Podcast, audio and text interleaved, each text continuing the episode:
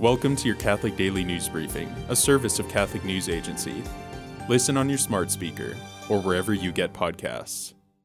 Pope Francis on Sunday called for January 26 to be a day of prayer for peace in Ukraine as the threat of a Russian invasion rises. Russia has sent an estimated 100,000 troops to the Ukrainian border in recent days, with some NATO countries fearing an invasion. Catholic bishops in Ukraine and Poland said on Monday that rising tensions with Russia pose, quote, a great danger to the whole of Europe.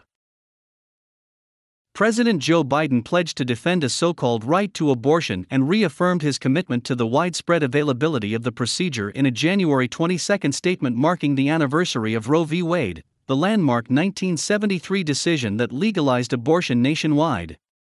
The statement was released one day after tens of thousands of pro life advocates gathered in Washington for the annual March for Life. Biden is the second Catholic president, and the first to be elected since Roe v. Wade. Today, the Church celebrates Saint Francis de Sales, a 16th century French priest and bishop who is the patron saint of writers and Christian unity. During Francis' ministry in heavily Protestant Switzerland, he wrote and distributed religious tracts that helped between 40,000 and 70,000 return to the Catholic faith. Thanks for joining us. For more, visit CatholicNewsAgency.com.